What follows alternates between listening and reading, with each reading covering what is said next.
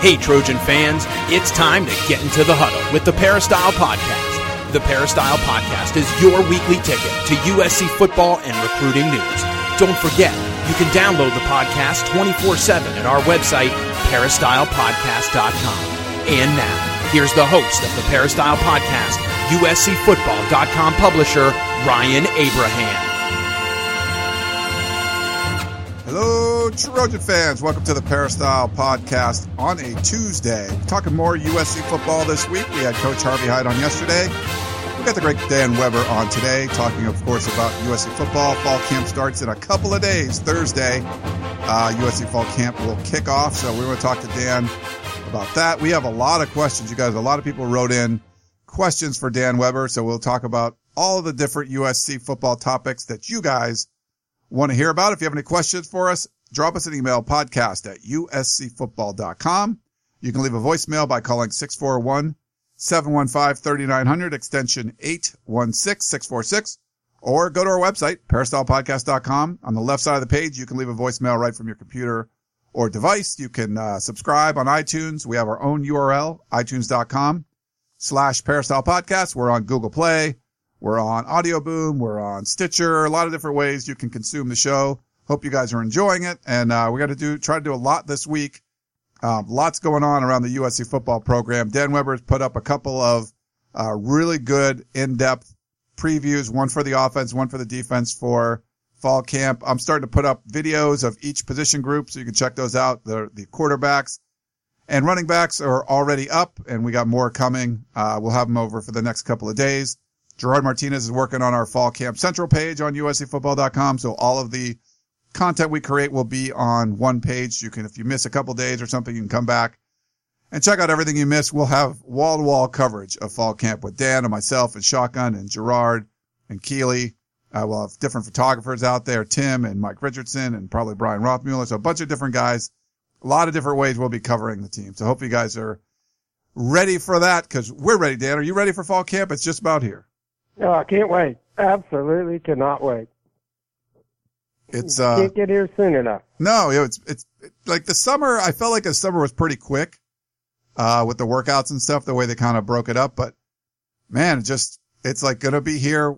Pads, numbers, helmets, all that kind of stuff. We're just it's been a while since we've seen it. Yeah, and then you know to have the, uh, the opening game against Alabama's,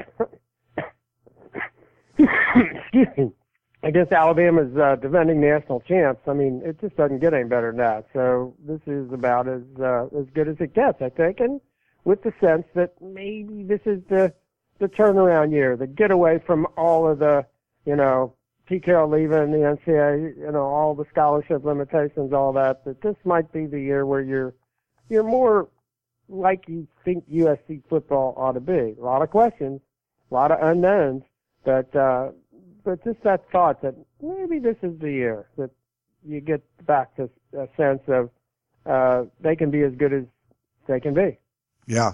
Uh, a lot of questions, a lot of questions about this team, and we'll try to do our best to answer all of them. So when you guys send them in, podcast at uscfootball.com, uh, throughout the fall camp and everything, we'll, we'll tell you what we see, our observations from talking to everyone. We'll try to answer as many of those questions as possible. We probably won't know until September 3rd when they kick off, like Dan said, against Alabama, but we'll try to answer as many of those questions as we can heading into fall camp. One thing you don't want to question, Dan, that's your underwear. Yes, I want to, I want to talk about Mack Weldon, uh, real quick before we jump into the show. So they've been a great, uh, sponsor for the Peristyle podcast and, uh, check, I got to check out their stuff. So go to mackweldon.com, uh, menswear, underwear, uh, get some sweatshirts, socks, things like that. So check it out. Um, I, everything I got from there, I love. It's like my favorite thing in the drawer for whatever item it is.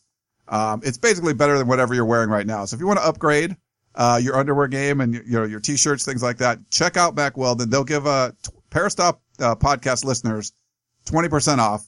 So go to mackweldon.com. It's a really easy shopping experience, which I like. You can go in there, find everything you need. It's not this huge menu of items. There's a, you know, there's cool stuff that they have. Go check it out and you get 20% off. Um, so it's, uh, it's stuff where you're just really comfortable. I love playing, uh, sports in them. Um, the, the t-shirts are the greatest. They just, they just fit right. They're not like pulling at you and stuff. Uh, so definitely go check it out. The, uh, the silver underwear line and shirts that they have uh, they're antimicrobial, which they eliminate odors uh, naturally. So that's kind of a cool feature too. So um, I just really like it. If you want to check it out, uh, go to go to mackweldon.com. It's real simple. Use the promo code Peristyle, and you'll get 20% off. So I want to thank thank Mack Weldon for uh, being a great sponsor of the podcast and uh, opening my eyes. I used to just go to the big box stores and, and get whatever, uh, you know, 12 pack of underwear, and I'm definitely not doing that anymore. So check it out um, if you get a chance. All right, uh, Dan, lots to get to. Uh, so many questions. People have been writing in um, about what's been going on, and one of the questions that came up on the peristyle, and our buddy Neil from Manila wrote in too um, about the same thing. Is you know people ask about injuries a lot, and we get to see these guys all summer. That was really well attended. Most everyone showed up. We got to talk to a lot of players, kind of get updates on things. So Neil wants to know, uh, could you guys give a brief injury report and what injuries could have an impact on USC's season? Uh, love the show as always. Thanks and fight on. Neil and Manila. Well, uh, we haven't seen Cameron Smith all the way back yet. So, you know, with his knee surgery, uh, it's pushing, you know, the envelope just a t for him to be back 100% for the Alabama game.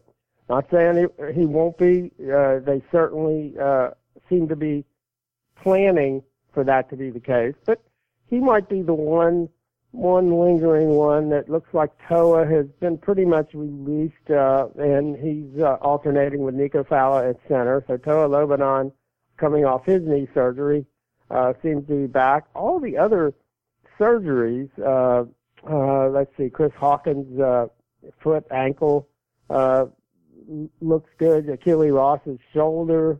Um, bum, bum, bum. I'm trying to think if there were, uh, I guess, uh, uh, had some uh, work done on his foot. Uh, so those guys all seem like they're going pretty good. Uh, Jamel Cook probably, I would think, might be the most impacted. Uh, had a, a broke his foot in the summer, was was in a cast for a while, then in a boot. Uh, the other day we saw him for the first time not on his cart. So I would think he's uh, he's probably got a long way to go to get himself back. Uh, we've also seen uh, bum, bum, bum, Oluwole Betiku uh, rolled his ankle, did something to his ankle, was in a boot for a while, uh, not in cleats uh, for a while. So we haven't seen him out there as much in the 11 on 11. So he may be behind a little bit. But other than that, um, I, I don't. You might be able to think of somebody. I I, I don't think of anybody else, and, and I don't think there are any of those that, except for Cook, that uh, who uh, might be a candidate for a red shirt. You would think at this point. Uh, I don't know that there's anybody else that we're you know holding, you know, eh, you know back and saying, uh, is there a chance they won't be ready? Uh, I mean, I think they think. I mean, uh, even Kenny Bigelow, uh, who you know got injured in the spring, is you know, moving around without a limp, no, uh, you know, no brace on or anything. And, you know, you got to almost ask him every time you see him and say, is there any chance you could come back?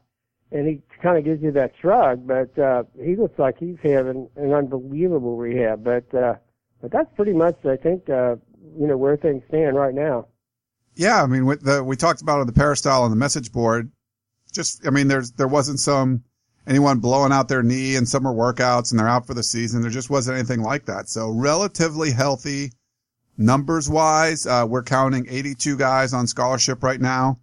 Um, you know, with one former walk on. So 81 recruited uh, athletes on the roster that were, you know, recruited and given scholarships, uh, including a couple of blue shirts. So, I mean, I think that of the last five years or so, I mean, it's probably the healthiest and deepest overall roster, I'd say, going into fall camp that I can remember. Yeah, I don't think there's any doubt about that. Uh, the combination of both numbers and health. Uh, and so, so both Stevie uh, Tu'ikolovatu and uh, I guess Michael Brown are counted in that 82 number, the two blue shirts. Yeah, I do. I have those counted as, as the blue shirts. Yeah, so uh, we we won't. Those guys aren't officially li- listed listed yet, right, Dan? Right. Because of the no, they can't be. Yeah. yeah. But then, uh, uh, so that does give them still some flexibility for roster, uh, you know, positions if they, uh, you know, choose to give out scholarships uh, during the, uh, you know, August camp if they if they choose to do so before the uh, the season gets here. They've got some uh, got some flexibility. Um, okay, so we have a question from John and Brea. He says, "Thank you for the fantastic work you did all summer to keep us informed about the PRPs, recruiting, and of course, what underwear you prefer when working out." Thank you for that, John. Uh, I'm excited for fall camp and to find out what type of team you think USC will be once they put on the pads. So this question's for Dan Weber. You think Clay Helton is more likely to be USC's version of David Shaw or a, re- or a repeat of Paul Hackett? Thanks for all you do. Beat the tide, John and Brea. Well, I kind of knew a little bit about Paul Hackett, and uh, Clay Helton is no Paul Hackett, to quote somebody from a presidential debate or a vice presidential debate once. But uh, uh, uh, David Shaw would be nice. yeah, if you could. Uh, and, and people weren't that sure about David Shaw uh, immediately. Um, he had a lot of talent and uh, and all of that, but uh, you know, Jim Harbaugh was Jim Harbaugh, and um, you weren't really sure. And, and, and obviously, David Shaw has just picked up momentum and and and, and has gone in places that Jim Harbaugh didn't go, and done it, you know, long enough to have really done it on his own.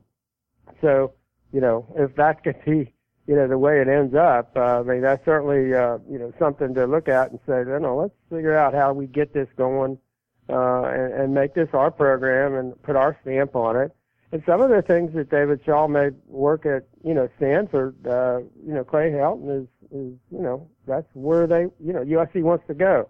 The whole, you know, emphasis on physicality again, the run first ability of an offense. Uh, the beauty is, is if you can pull that off at USC, you also probably have a little more opportunity, uh, at positions, you know, like wide receivers and, you know, uh, uh, secondary guys and things like that to be able to do some more things maybe than Stanford, you know, can do. Stanford is blessed unbelievably, you know, with uh, say a quarterback talent like Andrew Luck or then now Christian McCaffrey. But USC, you know, if they can incorporate some of the stuff that Stanford uh, has certainly been able to do under David Shaw, and then put their own brand on it, which I think Clay is kind of tied in, you know, in terms of understanding uh, a lot of things about the USC tradition. I think it'd be, you know, a, a great way to go. Can they get that? You know, you might as well shoot high. Uh, that's that's certainly what they would be shooting for. Uh, can he pull it off? I, I think we'll find out a lot this year. I think he, you know what they've done in the off season, what they've done in spring, what they've done this summer, uh, the way they've shaped the staff says an awful lot of good things. Are there questions? Sure.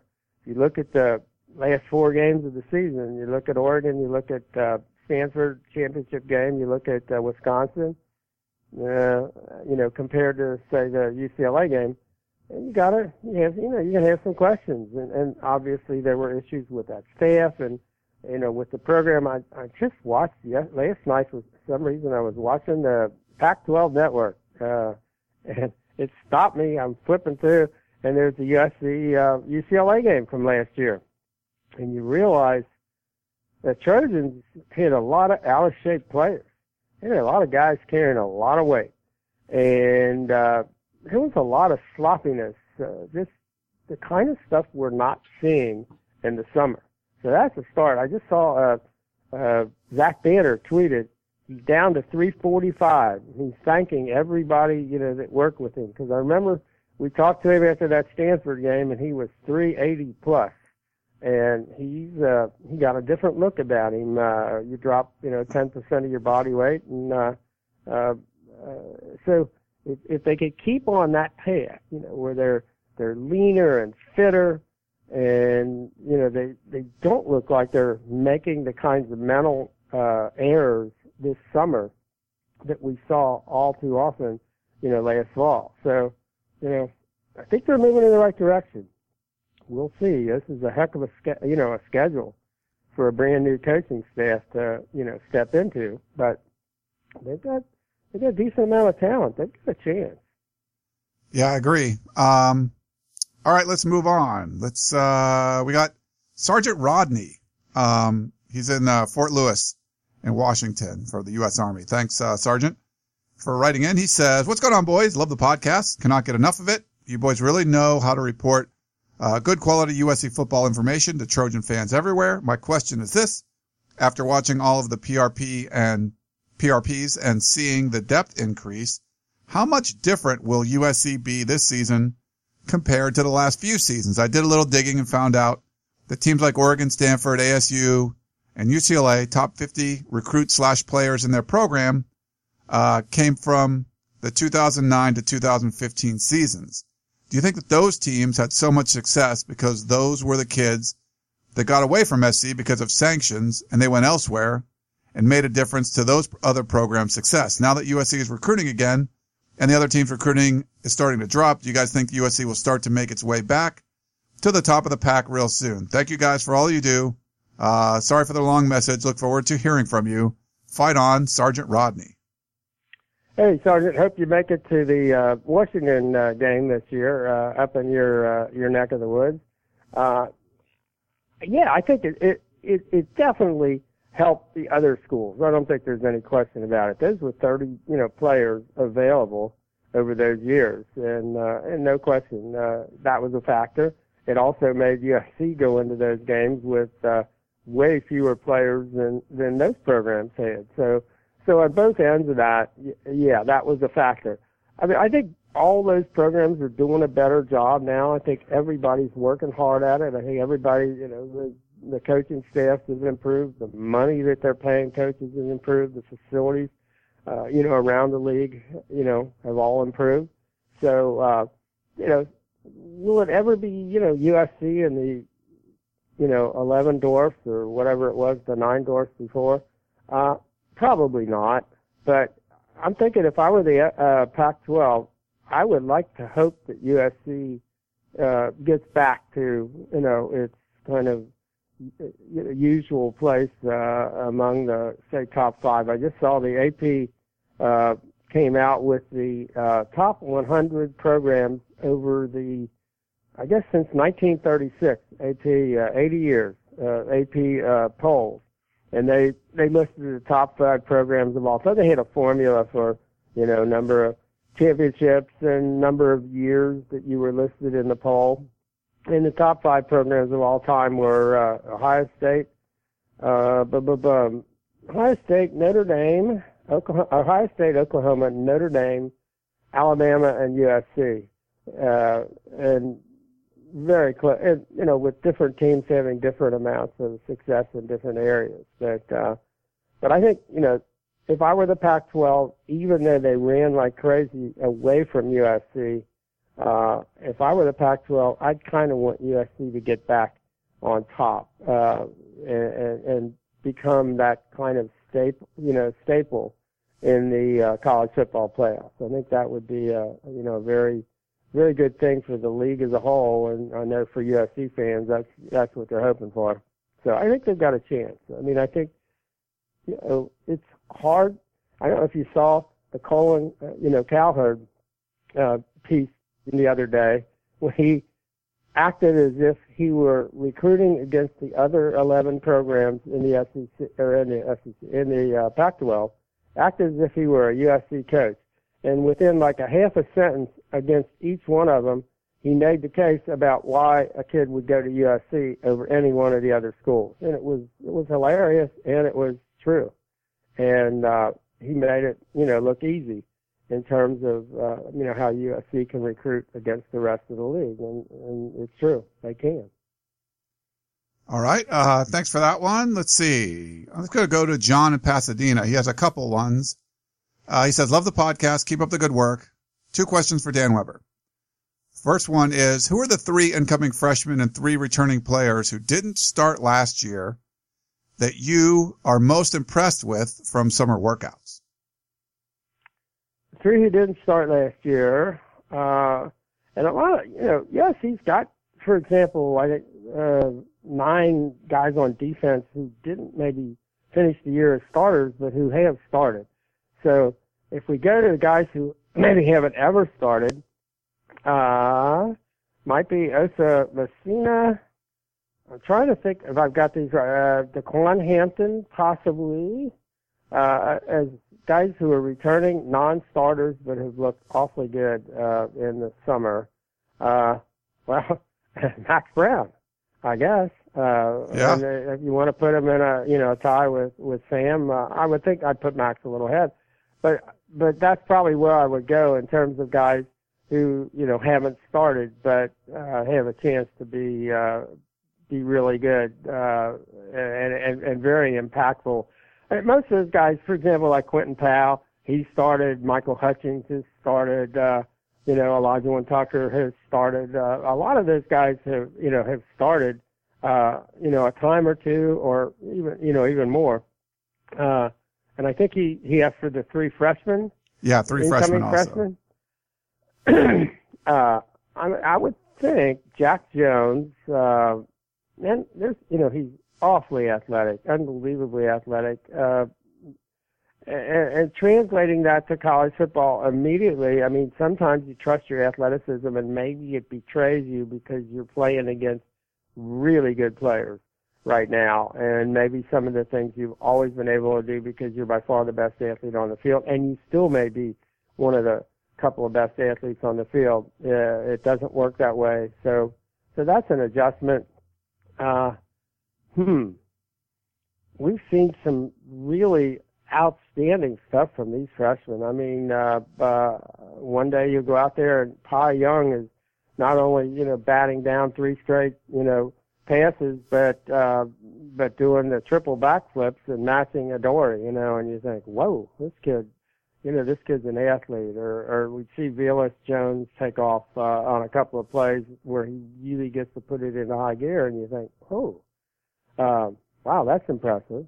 Uh, let's see. I'd like to see more, and we haven't as much as of EJ Price. Uh, he certainly looks the part uh, in terms of, of an athletic offensive lineman, and if he is truly six six three twenty five, and sometimes that's hard to calibrate because he's often standing next to Zach Banner. Uh, but uh, he moves awfully easily for a guy, you know, that big. Uh, it's not easy for a freshman. A true freshman just gets in in the summer to uh, to have an impact as an offensive lineman. But he might have a chance. Uh, uh, is this one other? Uh, I, I, I was really impressed with Jordan Iosefa. Uh, again, uh, you know, not a, not at a position of, of a great deal of need uh, at linebacker, inside linebacker, but uh, he's got some burst and uh, you know, uh, you know, good looking athlete. Uh, but I'm just guessing on the freshman. I mean, so much of the freshman depends on other players at that position and and what happens. And uh, they're just, you know, if you're a defensive back or a wide receiver, man, there are a lot of people ahead of you to work through, and how that all plays out. I mean, you might be, you know, really, really uh, ready to go, but if uh, you know there are six or seven guys ahead of you, it, it, you know it doesn't always have to happen. I'll be inter- interested to see how they manage uh, those two positions where they're just a, a, a whole lot of talent. And then his second question from John in Pasadena. He said, when Max Brown first came to SC, the initial evaluation was that he had a very strong arm, but too long of a delivery. It appears that the recent spring game and videos from summer workouts that the new coaches got Max to tighten up his mechanics, which is good. However, the adjustments appear to have reduced Max's overall velocity and the effectiveness of his long ball. Do you have a similar take? And you think this is a major factor in the quarterback competition? Thank you from John in Pasadena. John, you might be see, seeing something that I'm not seeing. I, I don't notice any difference in his long, the long ball. I, I mean, he throws it easily, and that's one of the things he's always done with the long ball is he doesn't have to throw it like he's in the, uh, you know, javelin in the Olympics. He just has a very nice, easy way of, of, of throwing that thing. So no, I don't think he's, I, I do think he's gotten on top of the short short ball. I think he really drills it much more. There's more of that compact, uh, oh, throwing it like a, a, a baseball catcher, for example, from, you know, the top of your ear and, and getting on top of the ball and, and throwing it through people into, you know, tight windows. uh, I think he's, he's clearly, as you say, uh, he's worked on that, and that's been a been a real factor. I do think he's cut down the, you know, the long delivery. I didn't ever, you know, see that as as a big a problem. It's just some of the things you can do in high school that you can't do in, in, in college, and I, I think he he pretty much cleared cleaned that up himself, uh, and, and as Max would would have the ability to do. But uh, but I don't I don't think he's lost anything off his. Uh, I don't know if you'd call that his fastball, but his deep ball. Uh, uh, we're seeing more deep balls. I mean, I think they know they've got a chance to throw that those deep balls this year because they do believe that you know their offensive line is going to uh, be strong enough to really get the run game going. And I think they know without a doubt if you get the run game going and you get you know linebackers and safeties and people like that, you know creeping up, you're going to have a chance to throw play action. But uh, I haven't noticed at all that uh, you know. I mean, I, I just watched uh, the other day he and uh, Sam were were like baseball. If you go out a early before a major league baseball game, you'll see the the the guys long tossing, which is one of the most fun things. I, you know, I, I I almost enjoy watching pregame more in Major League Baseball than anything when you can see the level of talent those guys have. And long long toss is just one of the the you know the best things to watch. Well, they're doing that. The football guys and Max is, you know, inside the five. Or, I guess Max was at the 50, and Sam was inside the five. And they're just long tossing it back and forth as easy as can be. But uh, it's something that Tyson Helton wants them to do. And they're making those throws with just effortless, you know, and uh, I really like that. But no, I, I don't think he's lost anything uh, off the uh, off the long ball. Um, Stephen Poway has a question or concerns with the quarterback situation as well, and he wrote uh, he wrote a paragraph, then he has a couple premises, then an assumption, then a conclusion, then a postscript. I can't read all this, Steve. It's a little uh, too much, but I'll give you the overall gist of it. Um, he was thinking about that Matt. He was saying that Matt Fink is is really important in this quarterback decision, and the reason he says was that in major college football you need at least two uh, game ready quarterbacks in case one gets one gets injured. Max Brown is a free agent because of his graduate status, so he could leave if he's not named the starter. Um, and then assuming that if if you know Darnold's named the starter and Max leaves, now Matt Fink is thrown into the situation. So needing two guys, he thinks that Matt Fink really is an important factor in this fall camp, and he, and he wants to know why do you think uh, Clay Helton waited until August to name starter. I believe it was to motivate both players to play harder during the summer conditioning period. And he says, however, if either played, uh, either, either player thought about the logic of the situation, he probably came to the same conclusion I did and found another, uh, more realistic reason to be motivated. Fight on from Stephen Poway. Hmm. He's got a lot of time on his hands, I guess. Was, uh, yeah. I, I tried to uh, summarize it, but here, still was long. You know, I, I think it was no simpler uh, or no more complex, I guess is the way to say it, than rewarding uh, Sam Darnold for how well he played in the spring, how much he's developed, how hard he's worked, and and and I don't see any more than that. Now you could read into it and say, "Oh, one of the reasons that you know they're not going to do anything for two weeks is that keeps Max here for two more weeks," and and I know people have said, and that might even include Ryan on his uh, video, uh, that, well, he could leave and he'd have two years eligibility somewhere. But he'd only have two years eligibility if someone took him 10 days before the first game kickoff and figured out a way to get a quarterback to play. I mean, because basically, if he, uh, if he left then, uh, I don't, I mean, unless some, I guess somebody, you know, broke a leg in a program and they didn't have a backup, you know, they might take you. But, but I can't imagine you know, even though he might be a free agent. And the other thing is, you got to get admitted to graduate school in another program to transfer. And I, I'm probably talking about this more than I, you know, should for what I think it's uh, uh, it matters. Uh, but uh, but no, I, I just think really they were rewarding uh, Sam and saying to other guys on this team, that's the way we want you to compete. Way to go. Uh, you know, and saying that there's competition at lots of places. And when you look at four running backs, and you look at uh, three tight ends, and you look at maybe ten offensive linemen, uh, two centers, four guards, maybe four tackles, who really might have a chance to, you know, start. Uh, I think that's what they're saying to people is, uh, you know, come in here and compete the way Sam did, and we'll pay attention to you. And, I don't know that it's anything more than that. You make a point. It would be very hard to go into a season if uh, if Matt Fink is your backup quarterback. Uh, there's just there's no question about that. That would be a factor. Yeah. All right. Um, thanks for that one, Steve. Let's go to Tarek. Uh, his questions are a lot more concise. We like Tarek's questions. Uh, do you think Quinton Powell's size will affect him against teams like Alabama and Stanford?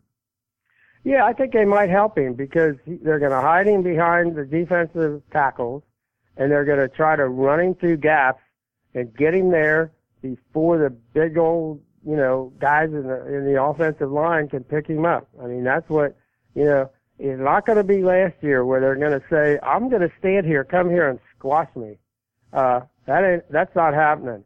Uh, so that's one of the reasons you see guys like uh, Quinton and John Houston uh, being considered. And this is Clancy. You know, he's coaching. There's inside guys, and Clancy has an idea about what he's going to do with them, and it it he likes it uh, that they're play they play at that size because of their speed and because of the fact that he thinks he's going to make it really difficult for offensive linemen to pick those guys up.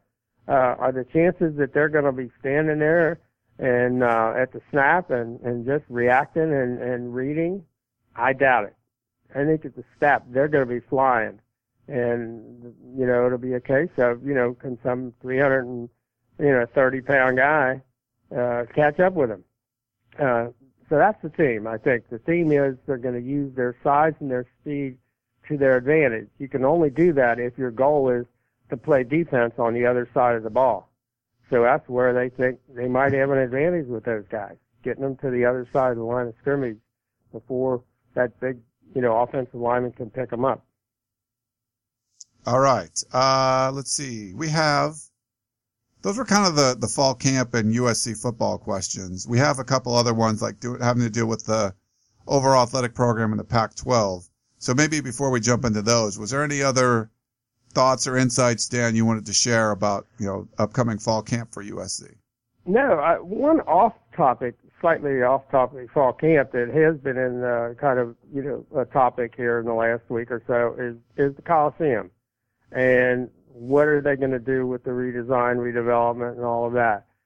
And we've figured out some things about the financing and where this might go and what have you. And, and hopefully someday, it might not be to the war room, but we're trying to, we're figuring out some ways that USC can go a different direction. Okay, I've, I've probably maybe accepted a little bit too uh, easily the thought that they're pretty much locked in. Turns out they're not. Uh, not in the way that, that we thought they were to this new building, this new tower, they call it. Uh, exactly the way they've got it set up. So we're just, uh, just a, as a tip that, uh, we might, might be, you know, at first we didn't think we maybe could have some, uh, effect on, uh, USC, which at times seems like they're in sort of an impervious bubble to outside uh, outside you know uh, people trying to you know impact uh, you know what's going on, but there may be a chance. So I'll just say keep your heads up, you know, heads up, and uh, think that maybe the you know the Coliseum isn't necessarily signed, sealed, and delivered the way uh, the way it's been presented. That's all I can say right now. All right. Interesting. Um, and we do want to try, we, I emailed Dan. We had a question that they wanted to hear from someone in the athletic department about the Coliseum. So we're going to try to set something like that up and get someone to come on the podcast and kind of share their thoughts on the other side of why they want to go in this direction when well, some, we might want to hold up on that for a little while because if, if we can make this work, maybe we'll all end up on the same side. Oh, all right. I just, just, uh, just a heads up. Okay. So a little heads up there. then we had a question I got text to me, Dan, and I thought I'd share this before we jump into these other topics. From someone you know, Gerard Martinez. When, when I started the show, he actually called and I couldn't answer because we were, you know, obviously recording the podcast, but I texted him and, um, he's putting together, like I mentioned at the top of the show, our fall camp central page, which will have all of the, uh, it'll have the schedule. It'll have all the kind of information with the rosters and everything, our scholarship chart, but also every video, every photo gallery, every story that we write on fall camp and all the previews. It'll be on one page. So you can just go to fall camp central and, and check out all the stuff. But part of that, he's putting in the schedule for practice and he's texting me like, are they not doing any two a days? Like what's going on here? And my understanding, maybe you could correct me if I'm wrong, is that they'll do like on the two day practices, it'll be like a walk through in the morning and then a regular practice in the afternoon. No, no days where you're practicing and, you know, pads twice in one day. And, uh, and Ger- Gerard's comment was, hmm, uh, didn't learn anything from the bowl practices, huh? So I don't know, maybe get your thoughts on the practice Well, schedule. Well, I first noticed when I went down, I started counting down because Clay very specifically said after the first 18 practices, we got we've got the break, and that's when we're going to announce the quarterbacks and the depth chart. So I started counting, and it hit me, hey, there's only 14 practices till the break. And I go, what what's going on? So I immediately uh, emailed uh, Tim Tessalone and said, what's the deal here? Clay said there's 18 practices. Uh, I can only count 14. And Tim said, what's ha- this year? They're not going to list when they have a morning practice. Uh, you know, this, this he, it's kind of a glorified walkthrough. Probably not in pads and won't be open. It won't be a practice practice where anybody comes to watch. No media, no public, no nothing. It's just practicing for the practice. So, uh, and, and it will be brief. And I think they basically said none of them even an hour in length. So there still are, I technically, and they will count them, uh, you know, on their, on their list of practices, you know, where you, you know, for the NCAA and all that. But they won't be technically practices as we consider the other practices. So yeah, that's a, uh, Gerard picked it up. Yeah, as soon as anybody kind of looks at that, that list, you realize, wait a minute, the two a days are gone and four practices seem to be missing. So there, there will be four mornings where they actually do a little bit. I mean, I, for example, there was one weekend where there was no practice Friday, Saturday, or Sunday. I think it was, it was Saturday, Sunday, Monday. And I said, there's no way. And I asked him this. I said, they can't possibly take off three straight days. He said, no, no, no, they're, they're, they're going to have a walkthrough, uh, I guess at the end of camp and before they move in, you know, to their, uh, you know, uh, housing for the fall semester. But, uh, uh, he said, yeah, they'll have, you know, one of those days they're going to have kind of a practice, but it's not exactly a practice. So anyway, Well- good, uh, good pickup by Gerard. Any concern there, Dan? Because, I mean, he made a kind of a joke about the lack of practices going leading into the bowl game. And obviously USC didn't play very well against Wisconsin down in San Diego. Um, it looks like it's a similar sort of approach, uh, during fall camp. See, I don't see it. The, uh, the bad news, uh, you know, during the, uh, is basically they, t- they took off a whole week, uh, for the bowl practice. And they barely took half their practices. Uh, Was it seven out of the 15? Something like that. And that was unfortunately mimicking what they had done two years before when, when Clay took over, when Ed left. And, uh, I think they had just six practices for the Las Vegas Bowl. But that was a team with a lot of seniors, a lot of guys who had played a lot of minutes. That was the defense where they had just 12 guys played in the game, you know, where they beat Stanford and all that.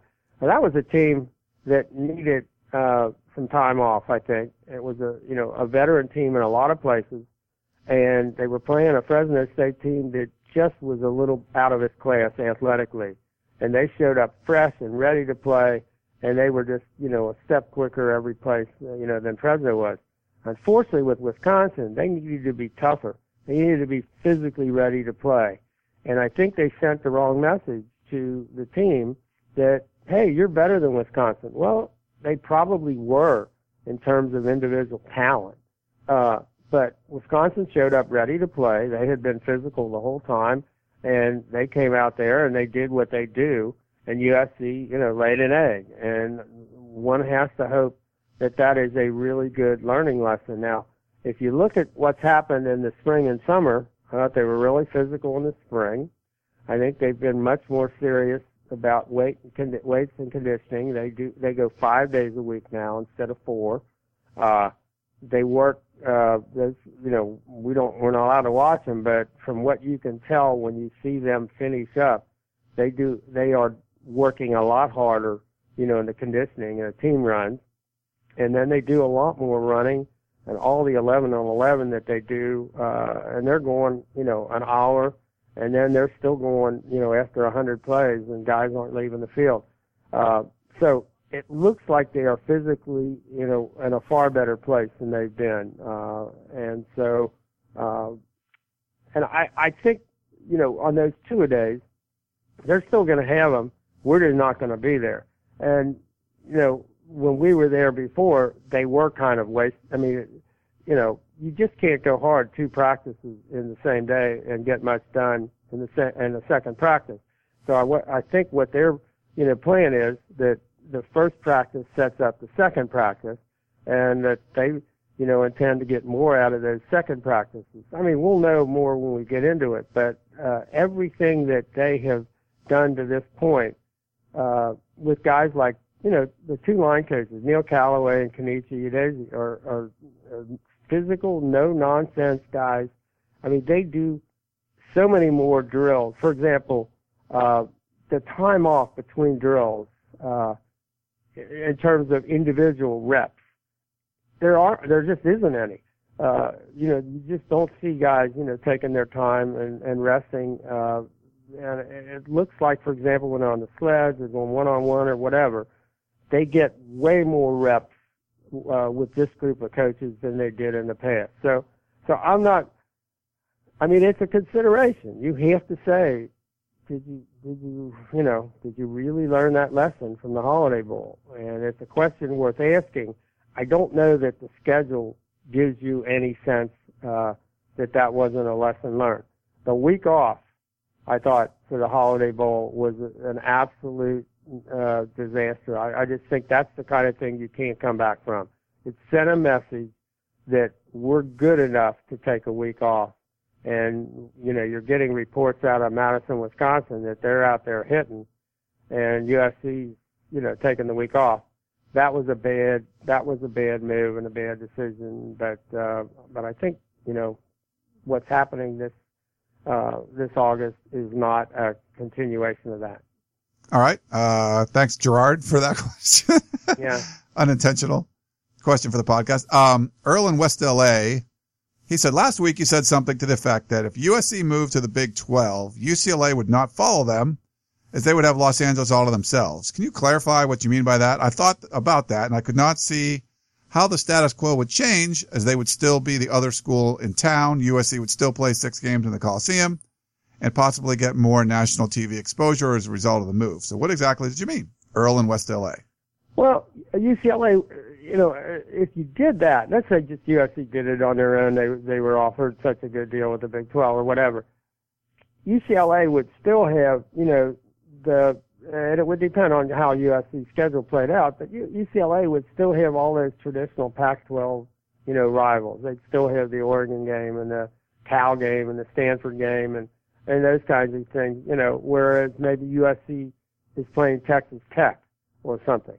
Uh, it, it might just be, or, you know, God forbid, Kansas, you know, so that might be one of those things where UCLA might say, you know, it would be smart, you know, it would be behoove us to stay in if USC goes. And it doesn't necessarily say that would be a really bad thing for USC, uh, you know, playing Texas and Oklahoma and schools like that. Um, but uh, but you would almost think that you would want to cover yourself if you if you make a move like that. And the way you might do that is by, you know, taking others with you. I mean, to me, the ideal thing, if this ever happens, is a uh, Pac 8 as the western half of a Pac-12 Big 12 merger, where you get you know the Big 12 puts up maybe eight.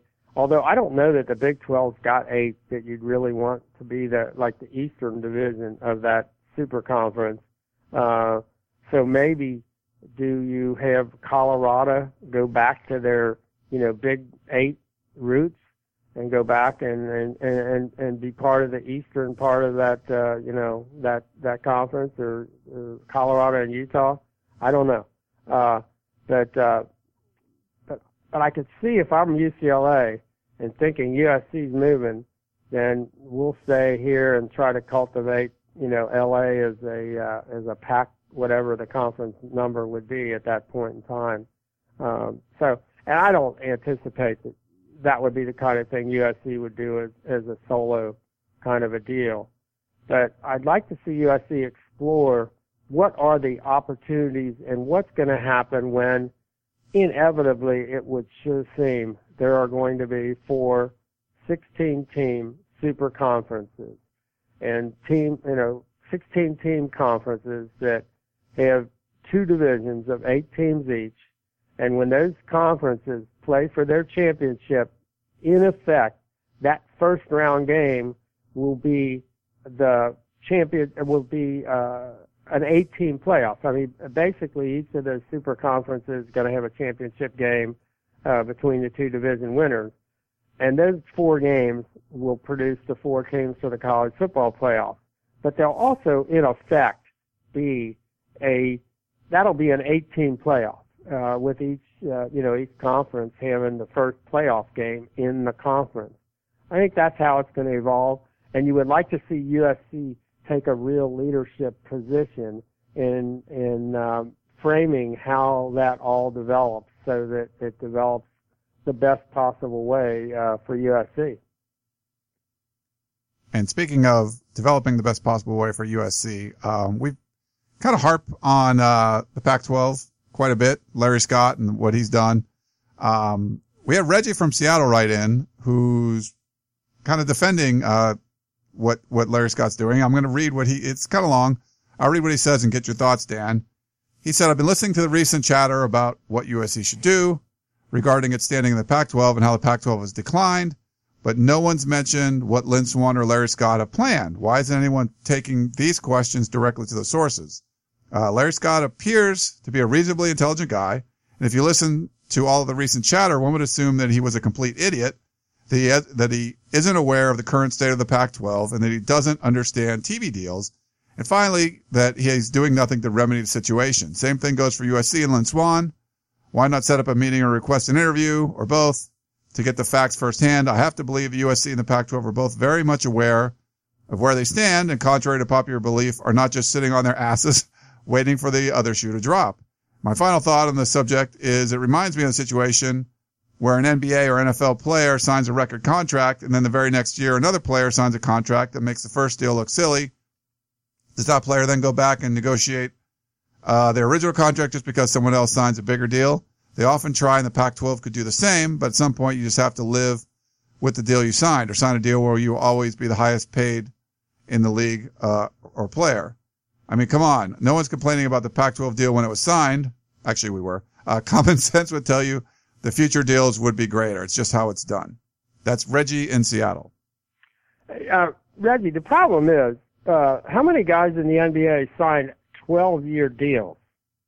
You don't hear that. It, it, nobody's that stupid. Pac-12 signed a 12 year deal. During the time of the Pac-12 deal, which they can't renegotiate, the Big Ten will have signed three new deals and rocketed past the Pac-12. Uh, that's part of the problem. Okay, that just was a rookie mistake. Uh, and uh, you know, everybody said, "Wow, they got Fox and ESPN to jump in and go together." And Fox and ESPN couldn't believe how good a deal this was going to be in terms of the 12 years and the outer years. Uh, which is why it's gone from first to, uh, you know, fighting in there for fourth and maybe on its way to fifth. So if all those people who were, you know, saluting Larry Scott and the Pac-12 when they got the best deal, what do they say when they might have the worst deal? And other conferences are making all kinds of intermediate progress, uh, and at least trying to, for example, we know the Big 12 missed out a year ago on, uh, on the college football playoffs, not this immediate past year, but the year before. And they moved heaven and earth to make sure that didn't happen again. When you ask Larry Scott about that, uh, you know, that the Pac-12 missed last year and going to miss, uh, according to all the pundits, again this year. Larry says, well, if that happened, I asked this, I asked him directly at media day this question. If it happens five or six years, we may have to take a look at it. Wait a minute. Five or six years? You know what the other Power Five conferences would do if they miss out five or six years? Uh, it's those kinds of comments uh, from people who have been in meetings with the Pac-12, top people in the Pac-12. They tell you that there is not an apparent awareness of what the heck's going on, or that there's a denial, or they will tell you things like they don't want to hear from other people with other thoughts. Larry Scott, for example, uh, according to people who would know, basically has gone around all the athletic directors in the league and has gone, unfortunately, to the presidents who maybe aren't up as much as they ought to be, and maybe that's the athletic director's fault at each of the schools that they don't have the presidents paying enough attention to them. Uh, I'm not sure that's going to be able to work much longer, but right now, uh, there's no way you can get Larry Scott to, and uh, I tried. I mean, we sat, I sat there at lunch and really tried, there were only like eight or ten people there and tried every way. You couldn't get him to talk numbers. Yeah, I can't get him to, he just says things like, oh, we're going to have enough resources in the Pac-12. And he won't talk about, you know, the resources uh, vis-a-vis, you know, say the Big Ten's going to have $50 million per team, you know, more than the Pac-12 uh, annually. Uh, I mean, excuse me, uh, $50 million over the next, say, five or six years uh, with this new TV contract, that each one of their schools will be $50 million to the good compared to the comparable Pac-12 school. and you can't, no one has been able to get them to talk about this. I think what's happening right now with Lynn Swann, this might be a little bit too soon to hit Lynn Swann with this because I think from everything I'm hearing, Lynn is really trying to get up to speed on all of these kinds of things. I mean, I had had a chance to ask him a little bit about it, and you can tell he gets a look on his face like, hmm, that's something I've got to get to know about. But it's not one of those things that I don't, you know, I don't think he thinks he's to the point where he can come in and say, we've got to do this, we've got to change that, this is it. You know, I think there, you know, there's, there's kind of got to be a little period, of, you know, where he just, you know, figures this all out. And, um, I think, you know, the people at USC are really kind of interested, as we are, as to what is Lynn really thinking? And, and I don't think that's become, you know, real clear yet. So what I would say to you is he's probably not going to tell us before he tells the people at USC. And he hasn't told them yet in terms of how. I think it's just still, this is a learning experience for Lynn. Uh, but, uh, but that's going to happen in the, you know, not too distant future, but we're going to give him a little bit of a, you know, a, a breathing spell for a month or so to, to try to, you know, figure out where does this all go? Because, you know, the USC athletic director has a big part in, uh, maybe helping direct the, uh, Pac-12 to a path that it has to start going down. And, uh, it's not going to be easy. I just saw the, uh, AC, oh no, excuse me, the Big 12 in terms of expanding, okay, uh, and they made a decision recently, they need to go from 10 teams to 12. And they have a clause in their contract which says that if they add one or two teams, they will get an additional comparable amount of TV money for those two teams. So they figured out, hey, we'll bring in a couple of new teams. They'll be new, so they won't, we won't give them as much of a share of the league's TV revenue. But the ESPN and Fox will have to give us the agreed upon uh, additional amount, whether it's $40 million per new team. And we'll keep some of that for ourselves and give those new teams some of that. And apparently, uh, ESPN and Fox are saying, no way.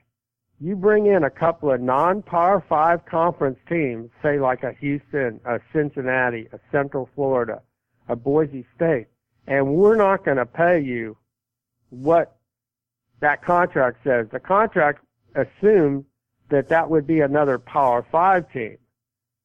If you bring in these teams that aren't Power Five conference teams, we're not going to give you the money. Now the contract says they will. They're now anticipating that if that happens, there may be a court case involved here because the networks don't want to pay Power Five conference money for teams that you expand with that aren't Power Five teams. So there's a lot of stuff going on. I mean, ESPN and Fox are not, you know, they're losing. I mean, uh, ESPN, I guess, has lost six million customers uh, over the last, uh, you know, few years. So they don't have, you know, all the money in the world to throw around. So they're not just giving it away easily. So uh, that's why I think, you know, conferences are really going to have to have everything lined up to get this done, you know, correctly. Uh, and uh, I know it's so important for the Pac-12 to, you know, to figure this out, you know, correctly. But uh, there's a lot of stuff going on. There are a lot of, you know, moving parts. And for the Pac-12 to be stuck in a 12-year contract with no way of increasing the revenues and no way of making the TV, uh, the Pac-12's own network, uh, produce any more revenue the way it has for the SEC and the Big Ten, the Pac-12 is kind of stuck. And a lot of that, you know, the people who, you know, lauded Larry at the beginning, I think Larry deserves some of the blame, uh, you know, at this point. And, uh, we'll see if he, he comes up with an answer. But to this point, for everything that's been asked, he hasn't come up with a plan. Uh, just the idea that, oh, by earning, by owning all the media rights and, and all of that kind of thing, the Pac-12, someday this is all going to pay off. But someday hasn't happened yet. And, uh, uh, I think people are starting to wonder if it ever will, uh, the way, uh, this is going. All right, Dan, we got one last one. Hopefully Reggie liked your answer from that one. Uh, thanks, Reggie, for writing in. Um, yeah, I mean, it's not a good, it's not the greatest situation right now for the Pac-12. And anybody who says, "Oh, that's just the way it is," uh, is not seeing reality because the Big Ten, uh, you know, the Big Ten has figured out some things. The SEC's obviously figured out some things. The ACC and the Big 12, they've all done some things in recent years. Uh, the Pac-12, not so much. Yeah. and Larry Scott's the highest paid commissioner, and the Pac-12 is going the wrong direction. So the, the criticism's justified, in my opinion. Yep. Yeah.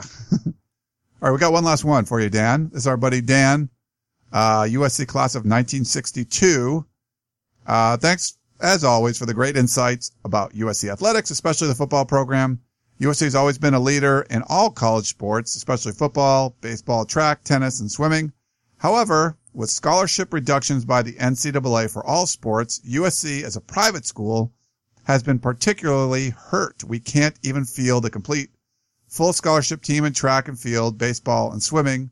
What is USC doing to get scholarship increases for the spring sports programs? Thanks and fight on, Dan. You know, I don't know. Uh, I, I know I, I we talked to Pat about this at times, and I don't know. I think you know they were working on making sure that the women's rowing team was was was working properly and uh, uh you know with resources and then uh, adding the you know women's lacrosse and that kind of thing so I don't know that there was that emphasis uh yeah obviously the baseball scholarship situation is just ridiculous uh the track and field scholarship situation for a private school with a very high tuition that doesn't have kind of a blanket scholarship situation, say Stanford, where every uh, student uh, with a family income of under $100,000 basically is, you know, is on scholarship. Uh, USC doesn't have that, doesn't have the, you know, the same kind of endowment, doesn't have the kind of scholarship program. So, uh, you know, again, there aren't that many schools that are in that position. You know, Northwestern, uh, Notre Dame, you know, Tulane, Vanderbilt. Uh, you know, not a great deal. Uh, you know, those schools uh, are in that kind of a mix. So it's kind of one of those things where nobody feels sorry for them. I, I'm guaranteed if they voted in Southern California of the five or six schools with really good baseball programs, I doubt you get any of them to vote to increase scholarships that would probably benefit USC more than it would any of them. However, with all that being said, I don't know if you saw the story today that we put up on the on the Peristyle. USC leads all universities with 43 athletes uh, who are uh, going to the Rio Olympics. Uh, I think Cal has 41. Uh, blah, blah, blah. Stanford maybe 39. UCLA I think is fifth with 36. Uh, something or no, US UCLA might be fourth. I, it, but four the five are, are Pac-12. But USC has the most Olympians of any school in America going to the going to Rio. So even with the difficulty in scholarships, USC has has somehow you know worked their way through this. Uh, a lot of those, I think, 20 of them are uh, representing uh, uh, foreign countries. So USC being an international school has helped a lot. But yeah, that would be a great thing if if Lynn Swann would uh, uh, you know champion the idea of some fairness uh, for uh, private schools. Uh, and, and, and sports that just jump out at you are uh, uh, baseball and track and field. They just you can't possibly field either one a full roster in either sport uh, with the numbers uh, of scholarships that they give you now uh, at the top competitive level. So, uh, so I'd like to see him see him push that one hard. All right. Well, thanks for that question, and uh, everyone else, thanks for writing in all the questions. We got a lot of good ones today for Dan. We went about an hour or so, but um, hope you guys enjoyed the show. Dan, thanks for coming on and uh, sharing your insights. Next week when we talk, we'll be able to talk about practice. Yeah, wow. And I think next Tuesday, uh, to bring up a sore spot, is the first day off of practice. oh. no practice next Tuesday, I believe. Just so we, that's a good schedule. day to do the podcast then. We'll, we'll, uh, yeah, recharge yeah. So, uh, tell Gerard to not to send up any, uh, you know, negative signals yet. Okay. But, cool. All right. Uh, well, yeah. Okay. That, that's great. sweet. Well, thanks, Dan. Uh, thanks for coming on. Really appreciate that. Hope you guys enjoyed the show. Like I said, thanks to our sponsor, Mack Weldon. Uh, definitely go to mackweldon.com use the offer code Peristyle and you'll get 20% off your order. And then email me, let me know if you like it or not. Hopefully you do. I'm sure you will. Uh, I love it. So, uh, thanks to, to Mack Weldon. Thanks to Dan Weber. Thanks to all of you for listening to the Peristyle podcast. We're going to try to do one or two more shows this week, maybe two. We'll see, uh, before fall camp starts. So thanks again for tuning in and we will talk to you next time. Most people know that buying or selling real estate is no small undertaking. Understanding the market value of your home, pricing, advertising, closing, and perhaps even selling personal property along the way are all examples of the real estate journey. And Michael Moline Real Estate has the experience to help make that journey an enjoyable one. Southern California real estate inventories are at historic lows, so there is no better time than now to sell your residential property. Whether you're moving into a bigger home or downsizing, personal property is often a component of the real estate estate transaction. Michael Moline Real Estate has industry expertise to help you with both your real property and your personal property as you get ready to transition. Michael Moline Real Estate specializes in properties located on the west side of Los Angeles and the southern San Fernando Valley communities. Allow Michael Moline Real Estate to give you a free comparative market analysis and home valuation so you know how much your home is worth today. Contact Michael Moline at michaelmolinerealestate.com. That's Michael, M O L I N E, realestate.com.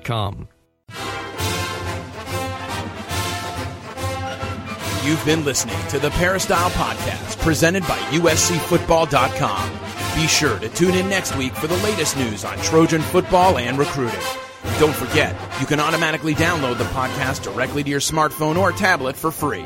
Just click the iTunes link on peristylepodcast.com or search for Peristyle Podcast at the iTunes Music Store.